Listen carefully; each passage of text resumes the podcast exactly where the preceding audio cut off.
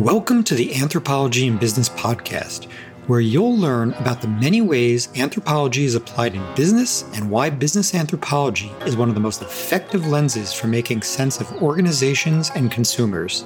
Through conversations with leading anthropologists working in advertising, marketing, consumer behavior, organizational culture, user experience, and many other roles, you'll learn firsthand what it means to do business anthropology and how the work differs from academic anthropology. We will discuss issues like the pace and depth of research in business, our visibility and influence as practitioners, and what we can do to build our brand. We will also focus on the value and impact of our research in business so that we can help business leaders understand why they should be hiring anthropologists. I'm your host, Matt Artz, a business anthropologist specializing in design anthropology and working at the intersection of product management, user experience, and business strategy. Let's get started. Hi, everyone. Welcome back. I'm Matt Artz of the Anthropology and Business podcast. I'm here today with a portion of the team from the Global Business Anthropology Summit in 2021 that will be happening virtually, uh, but is still sort of you know, it's a global endeavor, but in many ways it's sort of grounded in Berlin, where it was originally planned to be held in 2020. So I'm here today with Christine Avenarius, Inga, and again, for anybody correct me if I'm wrong, Inga Treitler and Alberto Guglielmone. I probably got that wrong, but I did try my best there. Uh, it will be June 14th to June 18th. Uh, there's a great, there's about seven sessions, a whole bunch of events across the time across those days, all kinds of nice opportunities for business anthropologists and beyond. And so today we're going to talk about the summit, but we'll also get a little introduction from everybody here, their background and how they kind of, you know, came into this process of planning it. And we'll talk a little bit about, you know, some of the challenges and opportunities of doing this. You know, originally during, well, it was planned to be in 2020, so COVID happened, and even now, you know some of the challenges and opportunities with going virtual. And then sort of towards the end for anybody who's listening that's maybe interested in planning their own events or just interested in how these things come together we're going to talk a little bit about some of the logistics of planning it how some of those logistics changed again during the course of covid talk a little bit about the importance of uh, all the volunteers that have been involved in this and the skills that they've maybe learned or taken away from this. And then, of course, we'll kind of call attention to everybody who's been uh, a part of this larger endeavor. Endeavor, because though the team on the on the uh, session today is, is important, there's many more. So we want to make sure that we pay respect to all of them. So to start it off, um, maybe Christine, you want to maybe begin with your introduction. Tell us a little bit about how just your background in anthropology and how you you came to the summit. Yes. Okay, thanks. Yeah, hi everybody. It's good to be here. Um, I'm Christine Avenarius, or as we Germans would say, Avenarius, which Avena is basically oat and it means oat man. Um, and I had the great fortune to meet Inga, who you meet in a moment. She will introduce herself very serendipitously in Berlin in 2000, no, in 2018, right? Um, and we both discovered that we are anthropologists and we're practicing anthropologists. But my background is actually, um, for the longest time of my life, as a professor for anthropology at East Carolina University in North Carolina in the United States. But as a German native, um, I was always longing to go back to the homeland. and in 2017, after 20 years in North Carolina, I found a way to return to Germany with my then 14 year old son. And I returned to Berlin and I work now outside of academia. Uh, which is a story in and of itself. Um, I work for the skilled craft sector and um, run projects for government for the government. Um, yeah, and I met Inga, who will introduce herself soon, um, and uh, she inspired uh, Mustafa, who's yet another team member, um, to host the Global Anthropology Summit in Berlin, and then I came on board, and we tell you all more about how this all came together in a minute. Thanks, Christine. And Inga. Hello, hi, I'm Inga Treitler. I've been involved with global business anthropology since its launching in the in the launch event in uh, Detroit at Wayne State University, but have a long, long history of working as an applied anthropologist in a whole lot of different arenas, just about every sector of the economy, I think, that could be named or invented. Uh, and yes, it was a real serendipity moment when Christine and I met, and, and that was a delight. Um, and we just sort of ran with it, even though um, when anybody mentions the word volunteer, this is everybody. So mm. all of our work is um, out of the our commitment to these ideas and in our um, not so abundant free time. But it's what we think is important and where I come from in this and how, um, very briefly, how Christine and I happened to bump into each other is because I had spent from 2014 on half of my year in Berlin. Uh, and part of what I was doing was pursuing a passion in what it means to be part of a sharing economy. So I was doing a whole lot of sort of informal uh, work. And then in the midst of that, there was, and I had been working in the United States on building apps in the sharing economy and testing things out. And then what suddenly happened was a global shift in the in the population, and many immigrants came to Berlin um, as seeking asylum out of conflict zones, and I became involved in guiding some of the the developing apps that were in the Berlin economy for integrating, making integration simpler, creating better access to uh, newcomers. Um, and that that's what brought me to Berlin and why I stayed for so long until the pandemic uh, returned me to Knoxville, Tennessee. But before then, and what got me to Knoxville, Tennessee was the uh, Oak Ridge National Laboratory, which is where I'd done an enormous amount of work on um, environmental decision support.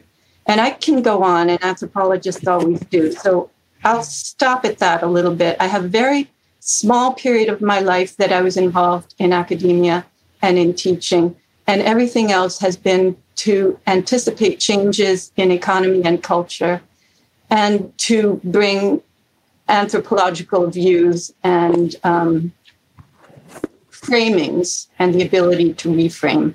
Mm-hmm. And the summit has given me, and we'll talk a lot more about this, but it's given me a real opportunity to work with people of that rising generation that sees see things really differently than I do. Uh, and the best part, almost the best part of working on the summit for me has been working with the interns who provide different language, who highlight different things. A second tremendous thing for me in working with the summit has been to actually realize, and I mean, bring into realization something that's global. And that's what happened when it went virtual. And testing what that means from the idea of time zones to the idea of cultural nuance and communication styles and so on in building something has been a real uh, applied project in and of itself. And I hope that we have an opportunity to talk a little bit about that.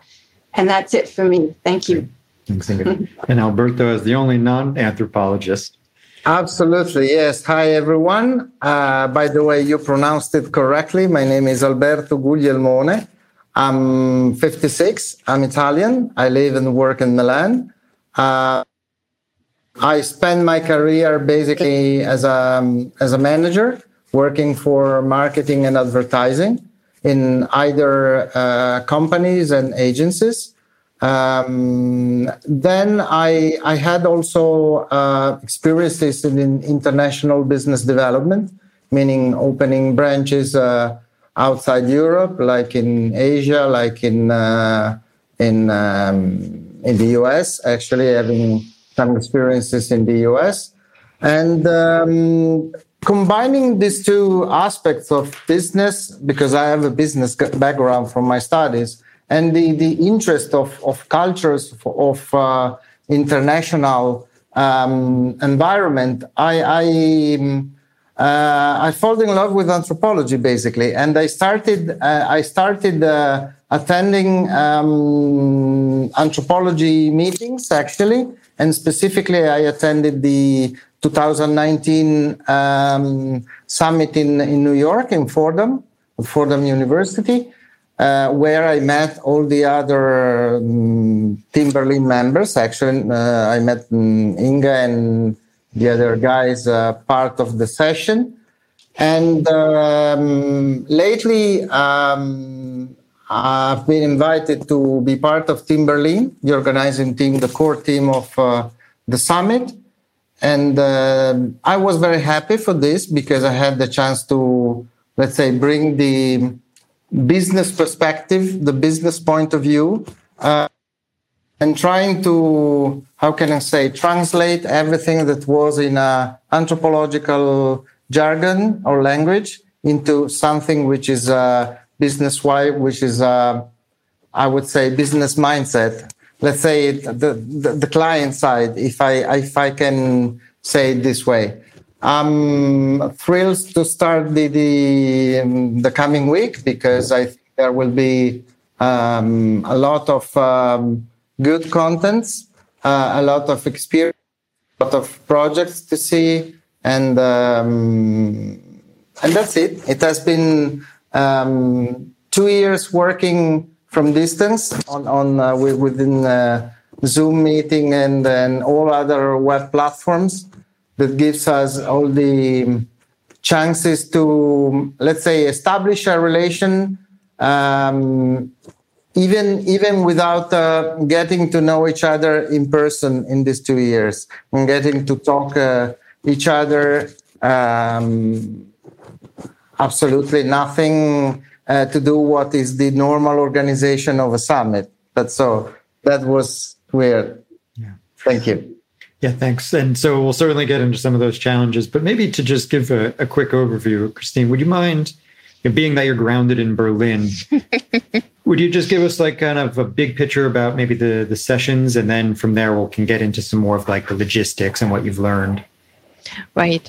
Um, so yes, we have actually um, we have several sessions. We have a keynote and then actually six different offerings, uh, events. And originally we had planned, um, I think we will tell, tell you a little bit more about what we meant by summit, but we specifically didn't want to hold it like a conference where but it was very important for us to have uh, once when we were still playing it, uh, pl- planning it to have in, in, in, in person and everybody coming to Berlin, that all the people who joined and particularly also businesses who joined and who were curious about anthropology, uh, that we were all going through all the offerings together and mostly participating. I mean, being part of it. And so we're still keeping this. We are not running anything parallel.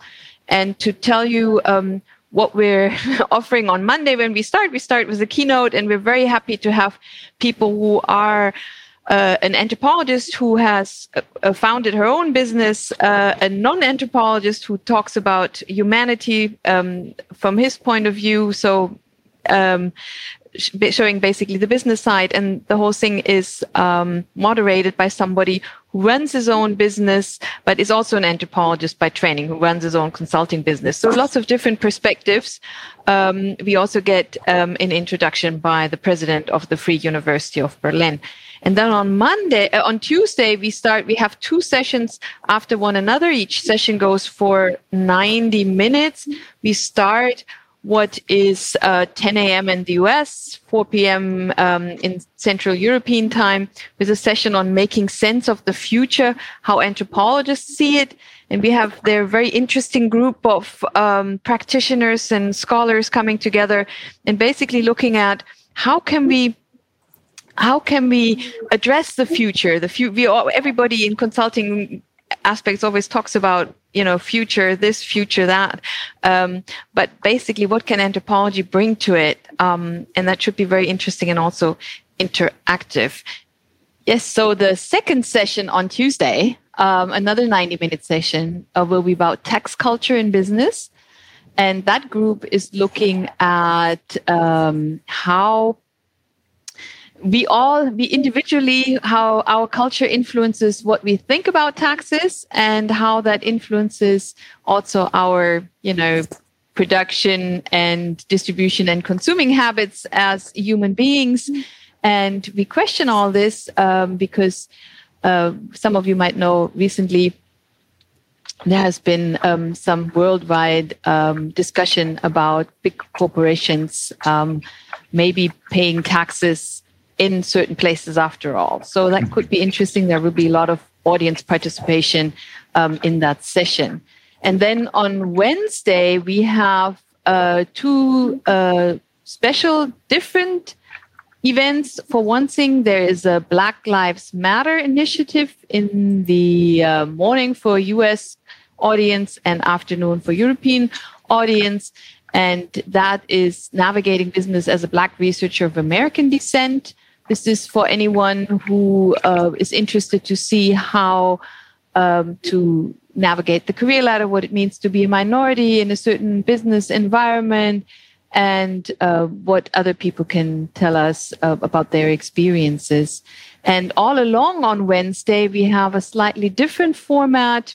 We call it Serendipity Wednesday. Have a coffee and chat at the GBAS Cafe.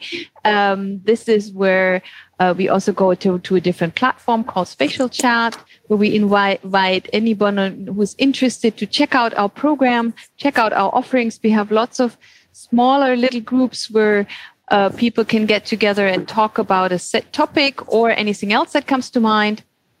And those will be small groups. And um, uh, yeah, the best way is actually really to check out the schedule to see what's been offering. And that goes throughout the whole day uh, to also accommodate our audiences in uh, Asia uh, as well um, as parts of Europe. Um, and then on Thursday, we continue our regular sessions. We have two sessions on Thursday. One is called Beyond Sustainability. That session uh, questions um, that notion of sustainability, if that at all helps us uh, becoming more sustainable in our business actions and brings to mind that we are uh, maybe better off being planet centric or considering all other living beings on this planet um, to really challenge ourselves um, to come up with a different way of approaching life, to doing business, to to um, interact with one another as consumers and producers. And then uh, in the next session on Thursday, the other 90 minute session, um, the topic is change and diffusing behaviors within organizations. And that questions um, the age old question of what brings about change and how do businesses respond to in- internal and external forces. Like all the other sessions, they will bring in examples from businesses they work with and um, bringing especially examples on on ways of uh, organ- how organizations communicate the need for change to their various um, stakeholders inside and out. And then on Friday, our last session is called uh, another 90 minute session Business Anthropology for the Future and Building a Knowledge Commons. And that session um, looks at um, basically the all overview of business anthropology and the question uh, what is really business anthropology? How can we um, make it more visible to various interested businesses out there, but also to students interested in studying business anthropology or scholars uh, getting more involved with business anthropology and um, basically exploring how anthropology contributes to the scope and rigor of innovation in businesses, basically rounding it up and setting the stage for going forward. Great. Yeah. And then we will have some closing um, remarks so far, you know, that's our roundup of all our different offerings. Thanks. Appreciate you to providing that summary. And so, you know, to build on the last one, what I think is interesting is, you know, right from the beginning of your steering committee calls, you were very interested in having business professionals there and anthropologists. And you know, Inga, you uh, you were involved. Yeah, you, know, you said since the beginning when it was at Wayne State. And you know, you probably know better than anybody that in the beginning it, it, was sort of small. I think almost all anthropologists in Fordham. Now, as a few of us know, it it expanded a bit, and there was some you know other disciplines there, but it was still mostly anthropologists. And so it was kind of in many ways all of us sort of speaking to ourselves and saying kind of how good the work we do is. But this year, right from the get go, you've intentionally tried to to broaden that and really bring in you know business professionals. And so I'd be curious to know you know why. I mean, I I think it's obvious, but for why did you do that? You know, what what what are you trying to accomplish with that?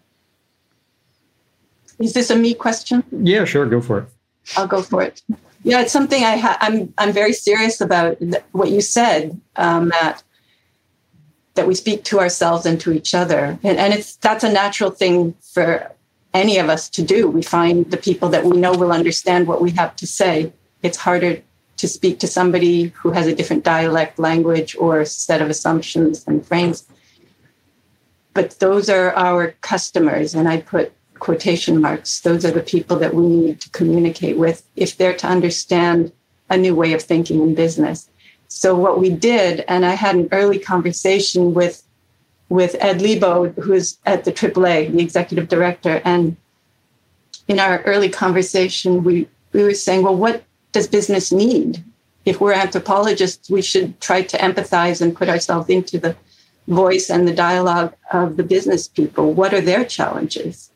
So our call for proposals from our public, from our the people that we know and the people beyond who we know was how would you define the challenges that businesses face?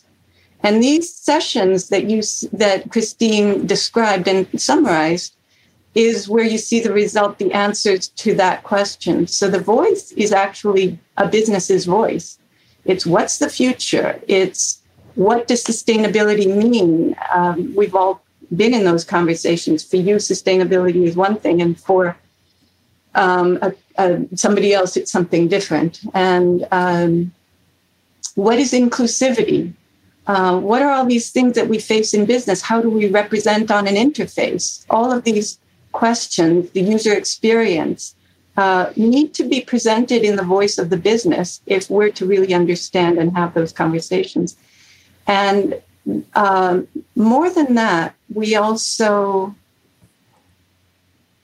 wanted to have obviously avoiding jargon because that's a, it obfuscates messaging but also we wanted to understand different ways that people talk about things and it's not only words and that becomes more and more apparent as time goes on um, now more than ever as we keep on hearing and we wanted to engage in the conversation with people who do express things, but they express in music, they express in visuals, in art, in design. Uh, and we all know that design anthropology is a really rapidly glowing, growing and really important field. Uh, and art is always part of that. Um, so in our calls, we also requested that people integrate a lot of different modes into their presentations. And that's not just a word cloud, though a word cloud is really an exciting visual, but what else might it look like? And then we also, in our calls and in our uh, requests, we set the parameters that each session needs to be integrated. So, as we all know, when we go to conferences, and this is to one of the points that Christine made earlier, when we go to a conference, it's really common that we find a panel that consists of, um, I don't think there's an Oshkosh University, so I can say that as a metaphor. The entire panel is Oshkosh faculty. And that does not advance a discourse because it doesn't challenge us. Um, we also find that it's very easy for a discourse to be um, trying to find a stage for one's own view as opposed to trying to build on the stage that someone else has created. And so that was also very important as we began to bring things together. How do you build on somebody else's contribution as opposed to how do you disagree with somebody else's contribution? Mm. Um, building the um, Global Black Lives Initiative um, series was very exciting because you already knew that this was a global movement. You already knew that the inequities in the world that were driven by the wrong things, there's never a good thing to drive inequity, but that were driven by things that really can no longer exist. They never could, but they cannot per- be perpetuated. That session is really interesting because it comes out of the United States. And then it was picked up. Nobody said you need to do this in your world. everybody saw the signals and felt that they could respond and find the same voice. Um, and and that, as we all witnessed it over the last few years, was very promising and encouraging. And we wanted to tap into that and find the way to bring global Black lives fairness, access, and inclusivity into all realms across the world. And we challenged ourselves in Team Berlin for a, a very long period to ask what that would look like and then we settled on several things and and we invite everybody to join and and um, see what's familiar in there and how you can take the lessons of the Black Lives Initiative in the United States and translate it cross culturally, finding your own uh, terminology and your own references and methods for um, improving uh, inclusivity and equity. Um, and in that platform, we're, we're very excited to have some uh, very experienced speakers, but then also to create an environment where people are really free to ask questions and really concrete questions. How do I do this? How do I get that kind of a job? How did you do it? What were your obstacles and what do you continue to struggle with? And that is kind of an overview. That session is sort of an overview over every one of the other sessions. I hope that answered that question. Yeah, thanks. Appreciate it. So, Alberto, um, so the word concrete was just used. And I want to ask you a question based on that, but also sort of ties back to my last question.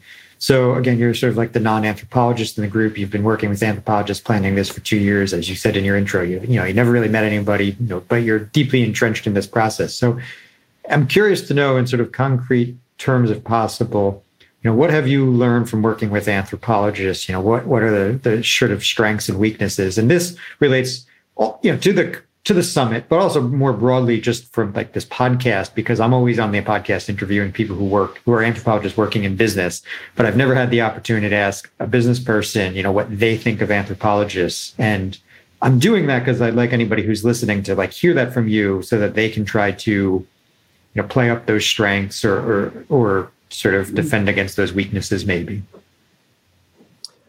Well, um, first of all, it has been very interesting and very, um, how can I say, different from my usual um, uh, process in organizing meetings and organizing business projects.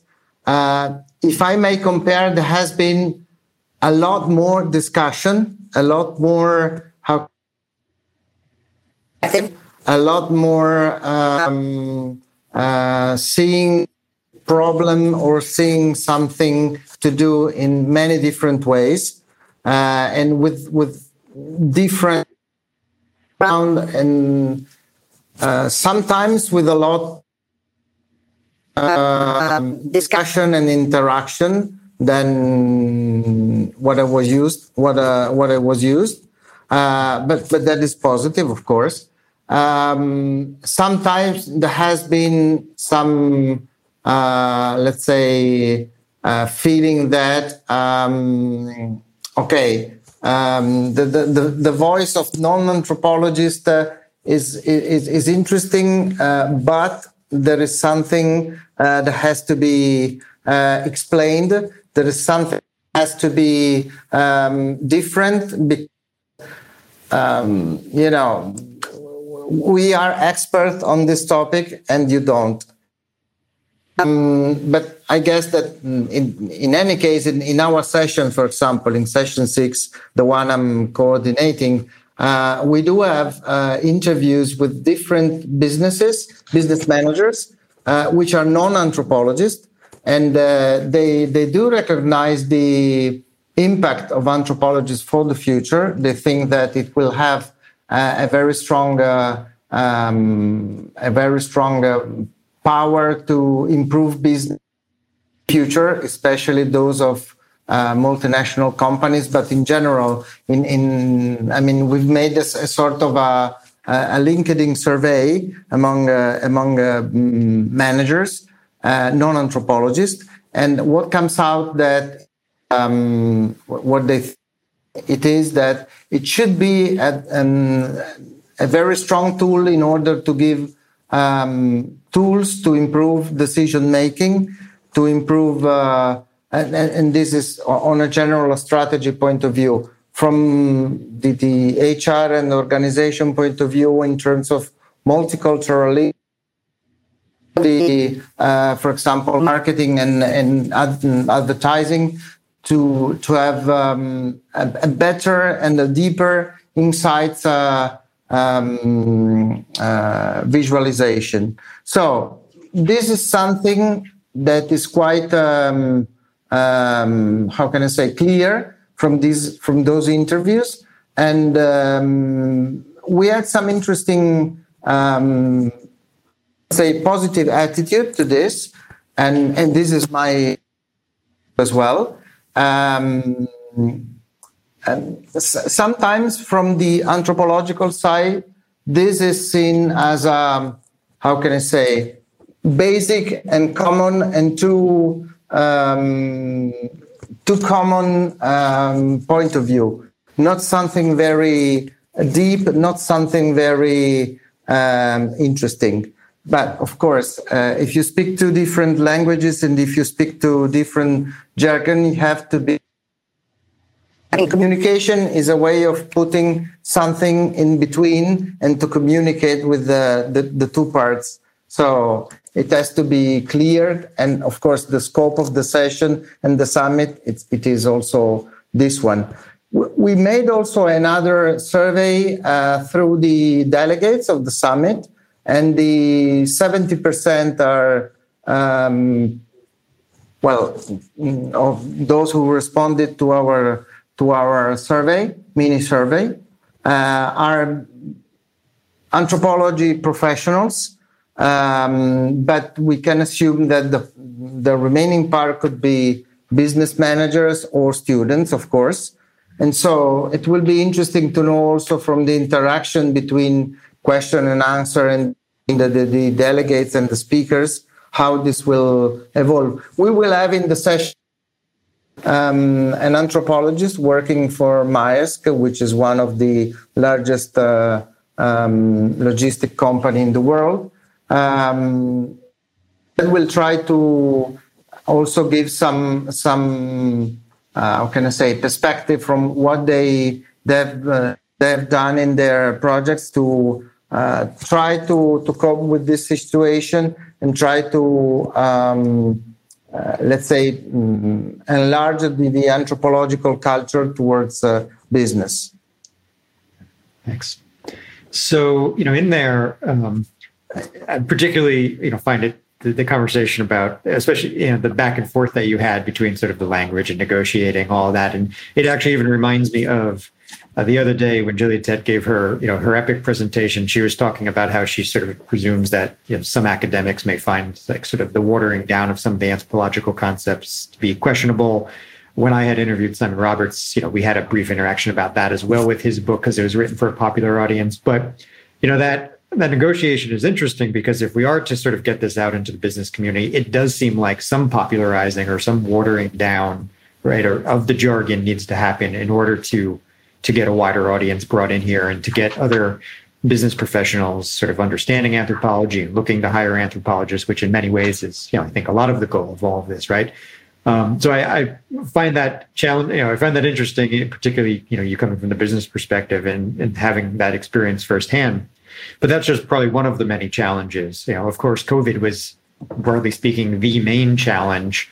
Um, so, Christine, I mean, do you want to maybe, you know, this was planned for 2020. Do you want to just give like a little background of the fact that you know this was supposed to happen in 2020 in Berlin in person, and obviously COVID hit, and that all kind of mm. changed, and speak a little bit about some of the logistical challenges around you know going from in person to virtual. Mm-hmm. Yeah, I mean, first up, of course, um, you know, we really were wanted to get everybody to Berlin and basically show Berlin as a city that um, that includes some of the things already that we're talking about. I mean, in the sense that um, Berlin has in Germany one of the thriving startup communities where people are actually looking for other concepts of doing things. You see Inga, who actually um, spent a good portion of all her uh, days uh, in Berlin because she was involved there with the sharing economy, uh, with the various projects of um, you know, including a diverse workforce. And we were really longing to show the business anthropology community that vibrant city, which is full of diversity and full of um, interesting ways of yeah, social entrepreneurship, for example, you know, attacking or addressing issues of sustainability. And what I find very important as a Berlin resident, we've got a lot of diversity here, but it's not cut out cut off to each other, mainly also because we've got this fabulous public transport system hmm. um, that really brings in a lot of connectivity and uh, allows a lot of people to go between different worlds um, that clearly are there.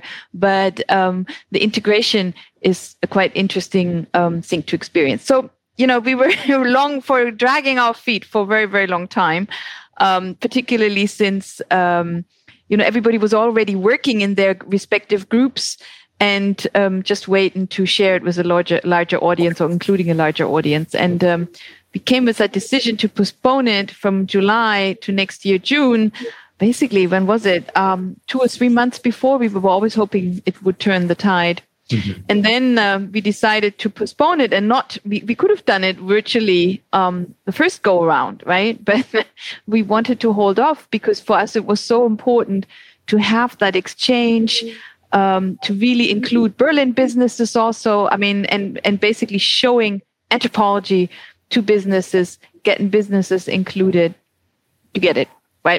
So then we, we, we, we postponed it to June. It was really only this year. When was it? Inga, help me out. Uh, was it February? Yeah, that we decided. Um, yeah. Right, Alberto. Uh, it was yeah. February. Maybe it was early March actually that we decided. Okay, I guess we really, really have to do it virtually. We didn't want to. We were really thinking it would be happening in in June. And right now, I'm really, really happy that we're doing it now June and we haven't postponed it any further because as far as Berlin is ta- right now, we are opening up. I mean, Europe is opening up, and um, I think we would have kicked us had we kept it to July or so. And it also goes along with all the vacation schedules. So now we have a virtual event, and it took quite some time to find um, the right platform, who can help us with technology, and also, when really speaking about a global event, um, how can we make our event accessible across time zones? Mm-hmm. Yes, you can just um, host an event, tape everything, and make that available. But let's be honest, who's really um, watching a YouTube video of two hours of some something that's you really really have to want it badly right?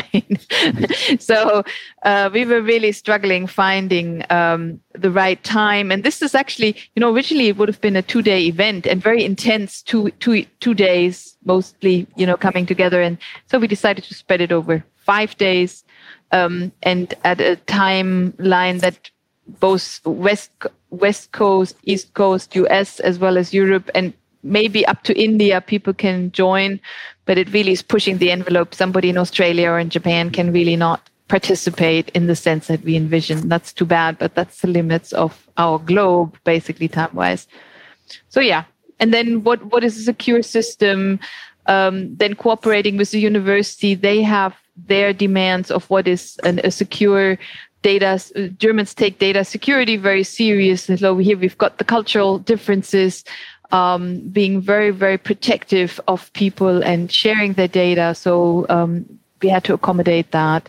Um, and then finding something interactive. I mean we really do care very very much that our audience will feel they can contribute. And um, so those are all the challenges. Um, and then maybe Inga can tell you also more about how our team has, you know, really come up to the stepped up to the plate, you know, and particularly Alberto's team with fundraising, they really stepped up to the plate and and um, our team are we ourselves i mean we've always been virtual we've, we've, because we are a global endeavor we've we've been used to meeting on zoom but it's a whole different animal to really include people from all over the globe at the same time sure. in a virtual yeah. space. Yeah, no, there's certainly a lot of challenges there. Even, you know, one of the things that I've had a challenge with this past year is there's so many events that I want to attend, but you know, if it was in Berlin, I would have been there. Right. you know, it's, it's, it's the opportunity to, you know, travel, which I think almost it every is, yeah, yeah. And, loves, and Berlin right? in the summertime is just a different Berlin in the summertime is just gorgeous, you know. Yeah. yeah and but then you know with all these online events you have the problem of you know, if it's going to be during the workday, do I t- literally take off time from work because I can't work and focus and listen to an event? And there's now over the past year, there's been so many events, right? Even this podcast, right? I started it during COVID because I had some extra time, and right, there's so much of this kind of stuff that happened during COVID in terms of like streaming content um, because everybody was home, and so it's really also produced just even a challenge from a sort of listener or viewer or participant to figure out what can I join and when and sort of you know how does that work with like a work schedule or not? And so I, I, appreciate the difficulties that went into that just from that perspective but also getting this to to reach as many people as possible around the globe. Yeah um, which is also you know a nice opportunity but before we maybe get to some of like those really nice positives like getting people from all over the globe inga i mean you were you know you were referenced there i'd also be curious to sort of hear what it was like you know your experience being involved in the us now sort of pivoting you know to Germany and maybe some hmm. differences there? Um, first, I, I have to because I didn't want to interrupt, but I want to just tell a little thing that has been sort of flying around my mind in the last um, uh, six months, I guess, with the challenges of the time zone. And to, I'm going to go and view the um, the first session, right? The first session called "Making Sense of the Future," has this really neat description that that the audience can go and view. But they say they talk about um, taking examples from science fiction and in the process of sense making about the future. And I'll just say that this is one of the things that was buzzing around my head. Let's imagine that we didn't have time zones. Let's do that for a second. And this is kind of the way I would like to see anthropology challenge itself. Go ahead and take the mind of, an, of a of a science fiction writer because they think beyond the boundaries. But let's just imagine we've got this challenge of trying to give access to everybody. Well, what if there's only one time zone? What if every culture in every part of the world, um, it, it, was the same time everywhere and every uh, um, at the same time, but breakfast in one part of the world happens in the evening, and dinner in another part of the world happens you know, in the morning. And um, and then how does that culture evolve under the strain of that new, of that kind of a system? These are these are very good examples of what anthropology loves. Anthropology loves the arbitrariness of culture. And somebody had these ideas about time zones, and that's just arbitrary. And now we're stuck with it. And so, as we're rising to that challenge, this is a, a time that, in my own mind, I've been playing with what else might that look like?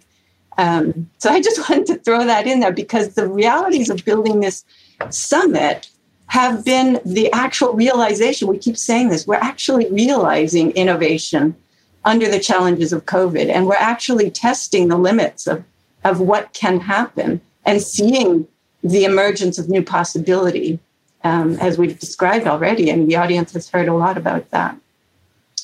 I'm sorry, I stole your question. no, no, no. It's, it's a fun thought to think through, though. Wow. It is great, isn't it? so, yeah, I'd be curious to know what maybe you know what challenges did you sort of maybe experience oh. going from, say, like you know being involved in the U.S. in the past to now doing this yeah. in Germany?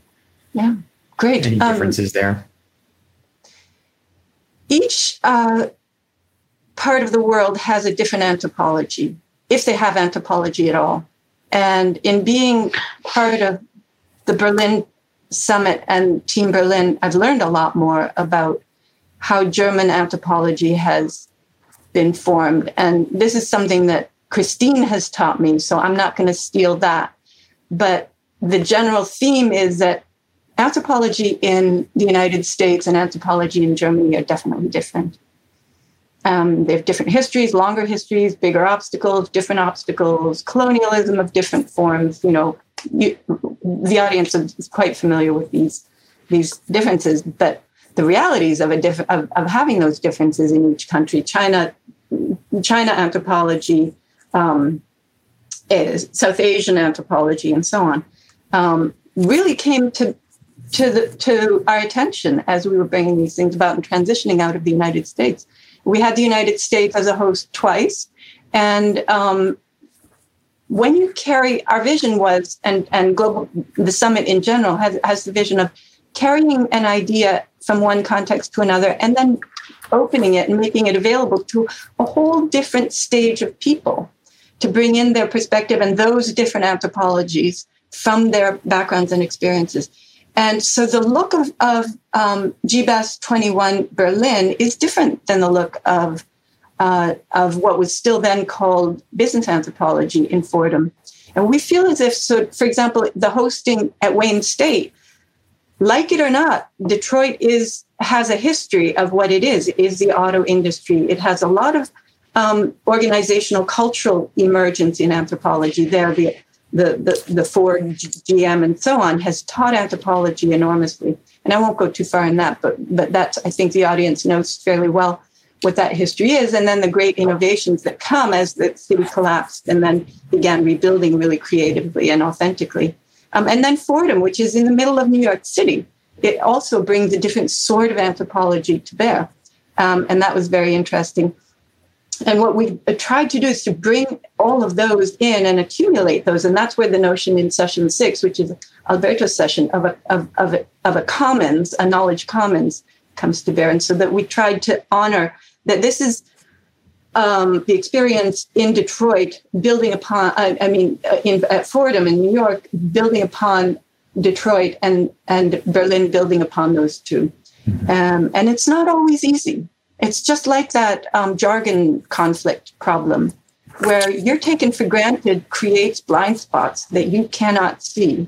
And this has been part of our interest. And as we've, uh, we haven't mentioned it very much, but these session groups have been working solidly since um, October, October, October, yeah. two, October 2019, 19. basically October 2019. Thank you. So, these are teams that are learning from each other in an ongoing way over, you know, nearly a two-year period. Mm-hmm. And and as they are integrated teams, they are creating and contributing to that notion of a commons and of building upon.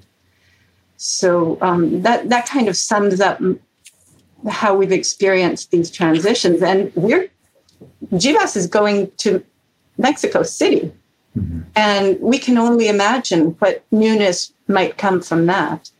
Yeah, for sure. Yeah, you know, that reminds me of um, the.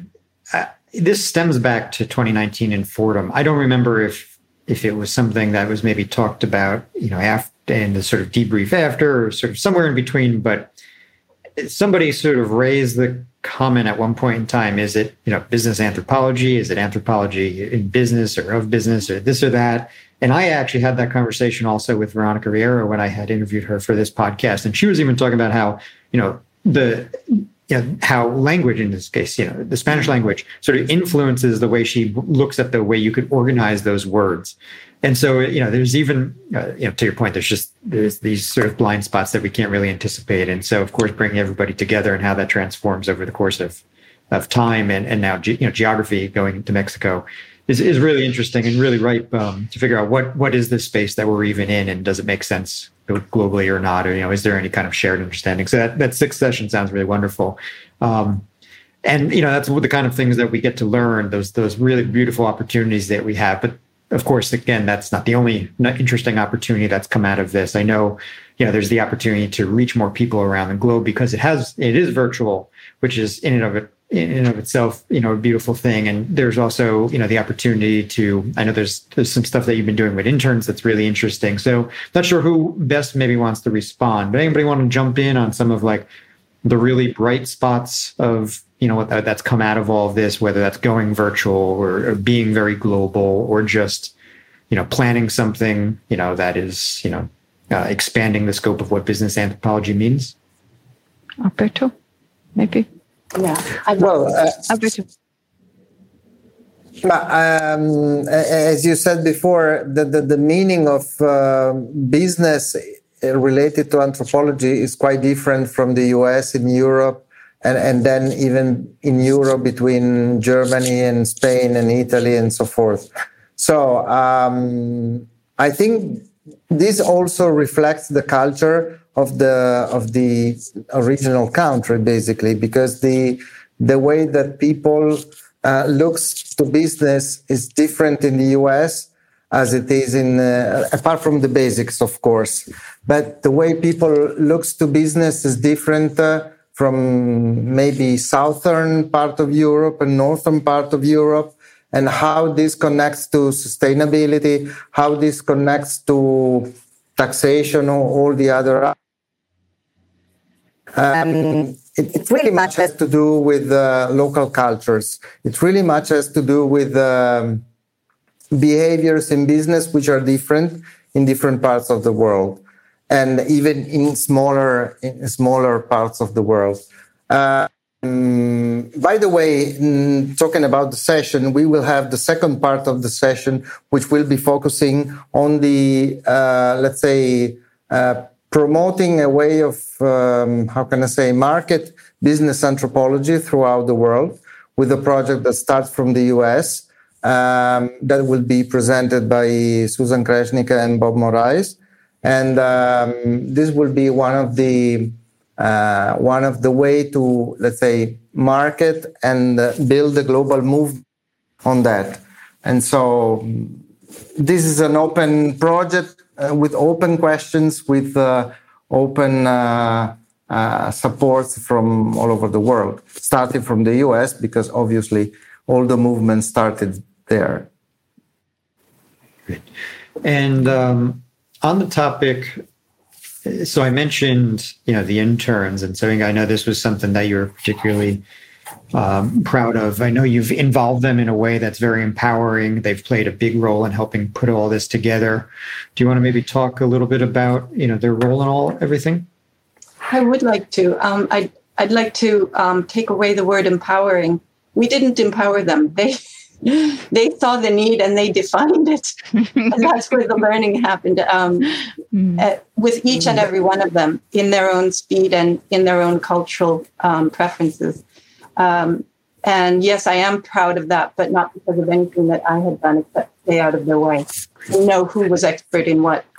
Um, what you will see online on the website, what the audience might, uh, our listening audience might find at Global Business Anthropology org is um, a reflection of their creativity and their design. Mm-hmm. And um, also, I, I, have to give a recognition to Alberto because I'll say something that might be feel a little toxic to some listeners, but anthropologists aren't always so great at organizing, but they're great at big ideas. And we came a long way um, in Team Berlin without having, and, and I credit Christine also because she's very organizationally attuned. Um, but we came a long way without having solid organizational systems. And between Christine and Alberto, those systems got put into place. And then each of those, um, uh, we, ca- we called it um, macro areas. Mm-hmm. Uh, Alberto named them macro areas, and each little area, it sounds like a pedantic thing, but this kind of goes to how to you know, how can this be replicated elsewhere? But those we also, yes. if I may add something, something very popular were, was no frill description. Do you remember? That's right. when we, yeah.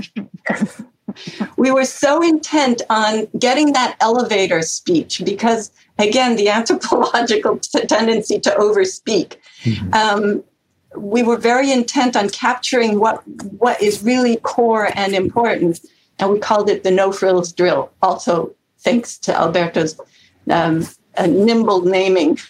so we went through these iterative exercises of drilling down, drilling down, drilling. What are we really talking about? That's like what happens when you finish your educational training and you, you have no way to put it into five words to tell the public what you you've been doing and why it should matter. This is the, mm-hmm. the why it should matter part. So then once we had all of that more concretely ar- articulated, then the then the then the interns rose uh, and they pretty much ran each of those macro areas, and there were sort of five or six of them, I think five, and and and after that point, then we had um, a much more uh, streamlined process. But what I really want to stress for uh, any future organizers of an event like this is that generation, although they might not have the theoretical grounding and they might not know the history of the discipline in the way people like us might have, they have the uh, instinct and they have their finger on the pulse of those future directions. And in that way, for example, the social media campaigns uh, were very elaborate because that is the way that generation consumes information. Um, I'm not saying that there's nobody my generation who consumes information that way or who knows how to do that, but they did direct us. And um, so by stepping out of their way, we, we got some very nice, even, even ways of articulating the ideas that avoided fancy talk. And you're right, Matt, that, that we're, we're always in this tension between do we build ourselves into something that's really um, sounds really complex and important, or do we articulate something that sort of feels intuitive somewhere? If only we had thought of it, but we hadn't. But thanks to anthropologists, now we have that sort of thinking. That's sort of where we were going. So to to go back to something you said in there, and, and maybe Christine, maybe you want to take this being grounded in Berlin, but uh, Inga, you had said, you know, the the sort of no no frills uh, exercise helped you get down to be able to explain, you know, why does this all matter? So, you know, why does this all matter? Why does it all matter? Um, yeah, what's you know what, Every, what is everything is everything is connected to everything is what we like to say, and uh, you know really the inclusivity. But where it also really really matters is um, that um, a, applied anthropology and business anthropology in particular hasn't been um, really resonating or hasn't been really discovered in the German world of anthropology.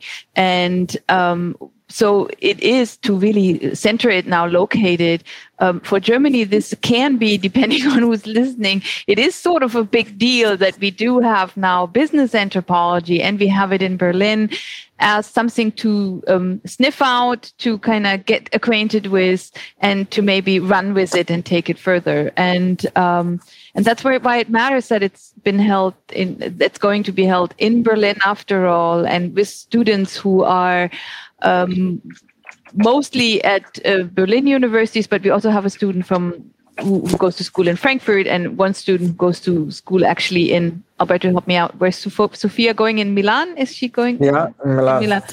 Yeah, I mean, so and we did invite it. Uh, we did invite interns from other places. So if more would have applied, we would have invited them. But mm-hmm. but locating it here and and pushing you know pushing the discipline a little bit further you know offering anthropology is is sort of kind of a tiny little subject it's just one field of the four fields in um, in america here because archaeology and uh, you know anatomy and stuff like that they're covered by other subjects um, in germany.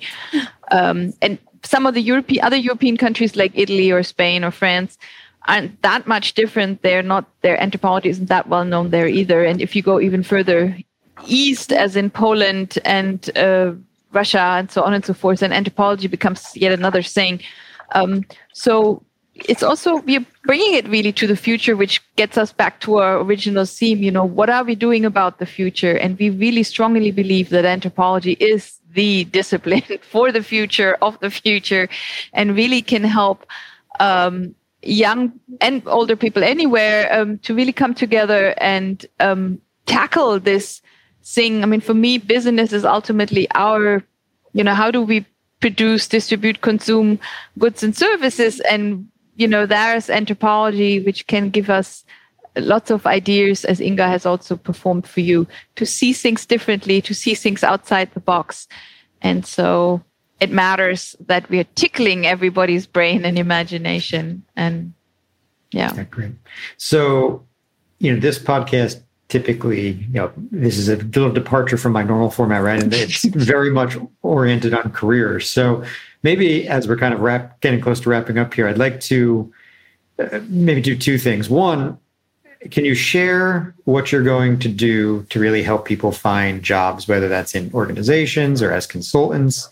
Maybe, you know, in Berlin, but also, you know, broadly because this is global. You know, what you know, I appreciate that if it was in person, there's networking that happens in a more yeah. organic mm-hmm. way. I know you're going to have the spatial sort of audio sessions where everybody can kind of group. That's great, but it's you know, it's it's it still doesn't um, you know, it may not allow for as much sort of organic networking as as would traditionally happen. So, are you doing anything particular to really help some of these interns, or just broadly speaking, anybody to find work? Yes and no. I mean we're we're we, we are it is all about community. What we really want to do with uh, and inga can speak to this here right after me a little bit more elaborately.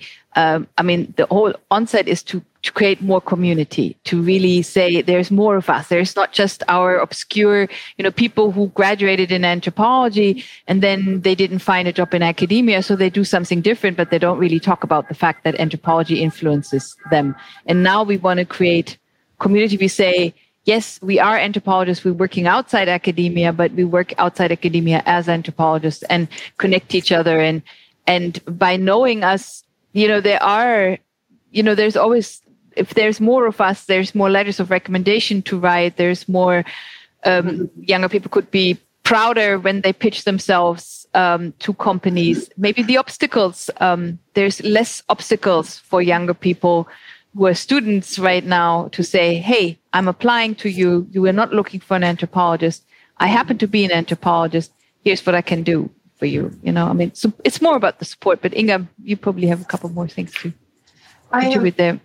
Yeah, I have long had this vision that after an event like this, people would build a sense of confidence. I don't think we mm. give people jobs, but I think that we give people a sense that humans are humans and that the people are approachable and who are speaking should be it should be um, i say should i, I don't want to say should. Um, the ideal is if if a student feels the confidence that's beyond the classroom. The classroom is always a little bit hierarchical and you have a sense of fear of authority. And our hope is that that gets dissolved a little bit here so that one feels um, one feels kin with other people on the screen, irrespective of age, um, irrespective of position, irrespective of you know power, influence, and so on. Um, by seeing, for example, Joanna Breidenbach is one of the keynote speakers. She's an anthropologist. She did part of her her doctoral work at Berkeley, UC Berkeley. Um, she doesn't walk around talking about herself as an anthropologist, which is that we leave that aside. We won't talk about that now because it's an ongoing, interesting discussion. But they can see how that person created a, a hugely influential, successful business, and they can feel the anthropology in it. And she's pretty busy, so I'm not sure how many questions she can answer. But the notion is that this is a template, this is a model. Um, fear not, call Alberto, you know, and point of reference to other people who can also answer questions. But the other thing is, you and I were talking earlier, Matt, and one of the things that gets really important is a person's creative soul and and their daring, and that will involve, you know, and and uh, there are many people who do this. That will involve putting yourself into places that you don't feel good, and um, and some of that will involve doing things where you don't feel valued and some of that non value is literal because you're a volunteer. But in the process of volunteering, finding something that you have sustainable passion in, um, you'll build up the sorts of chops that you need to really influence a, hi- a hiring agent, a person who's in a position to hire you. Agree. I think that if I may add something, I think that by raising the awareness and the interest in, in, in anthropology, in business. So making it more popular and making it more, uh, how can I say, influential, that will, uh, let's say, open the road also for new students, for, um, let's say, sexiness of the uh, anthropological um, background for students for the future. So I think this is the role of the summit and in, in general of the movement, I guess. Good. And Alberto, so if some if an anthropologist, say like you know maybe a, you know recently graduated anthropologist was applying to something on your team, say, what would you you know what would you advise any of those anthropologists? What would you want to see from them now having the past these you know this the experience of working with anthropologists the past two years? First of all, if this guy or lady has attended the summit, of course.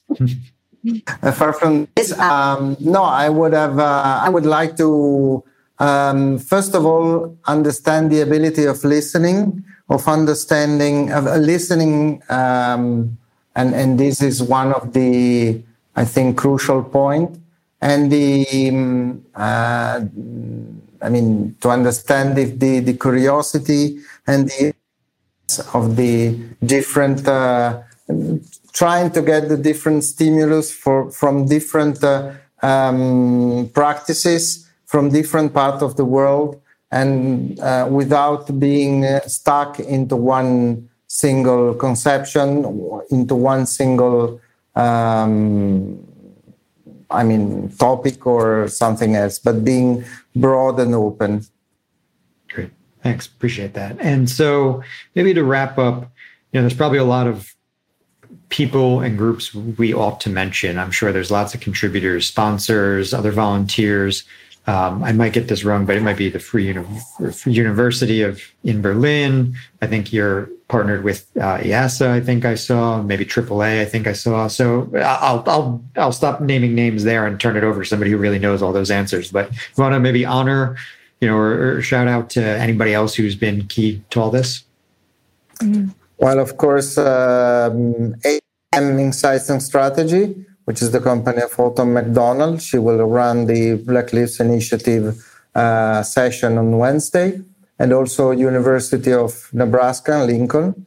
And uh, we already mentioned, of course, Freie Universität, which and uh, donors contributors, and of course, IASA and AAA. Mm-hmm and other team members? I, would like to mention two small business um, businesses who have made contributions in kind. And, and Christine, you could um, speak about again about Klaus Paklepa and his company. Mm-hmm. Yeah, I mean, um, he he has a company it's called Partnership for Development, and he's contributing his time uh, and his moderating skills um, that company is located in Bonn and it's consulting um, both in South Africa as well as in Germany, mostly in Germany, um, various um, organizations, institutions in change management.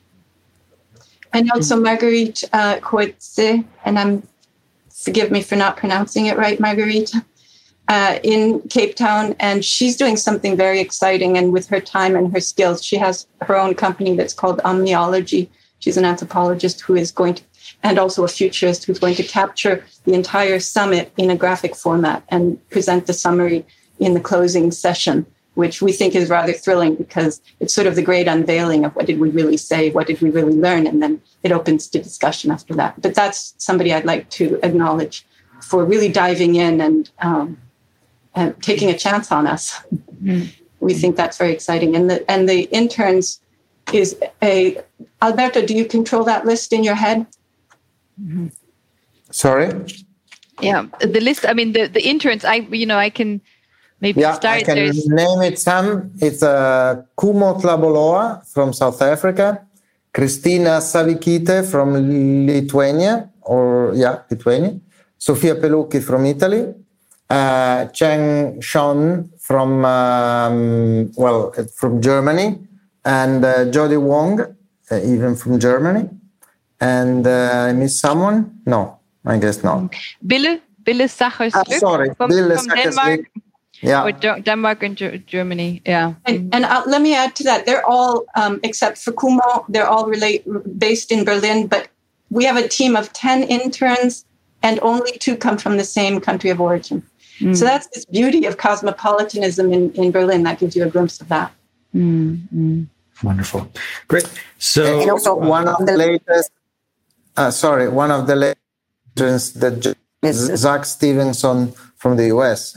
So. Mm-hmm, mm-hmm, mm-hmm. Yes, in the West Coast, Pacific. In the West Coast. In As California. Say, bless his heart. but he's our Silicon Valley representative. Mm. Yeah. And um, hasn't quite graduated high school yet. Thank you, Zach. Yes. There's so, well, future. Sounds like a great team. Um, thanks for all the work you're doing. Again, the summit is June 14th June 18th. I will link to the website um, Inga, Christine, Alberto, I appreciate all your time today. So, um, thanks everyone, and I hope you all attend. So, appreciate it. Appreciate it. Bye. See Bye, you there. Appreciate it. See you there. Listen, Welcome talk to you to there. Welcome to Berlin. Yes. Thank you for listening to the Anthropology and Business podcast. To learn everything you need to break into business anthropology and why business anthropology is one of the best lenses for contributing to business success, visit my website at mattartz.me, where I cover many topics related to business anthropology and beyond. There you will find all the podcast episodes, blogs, and news. Please like, share, and subscribe. See you next time.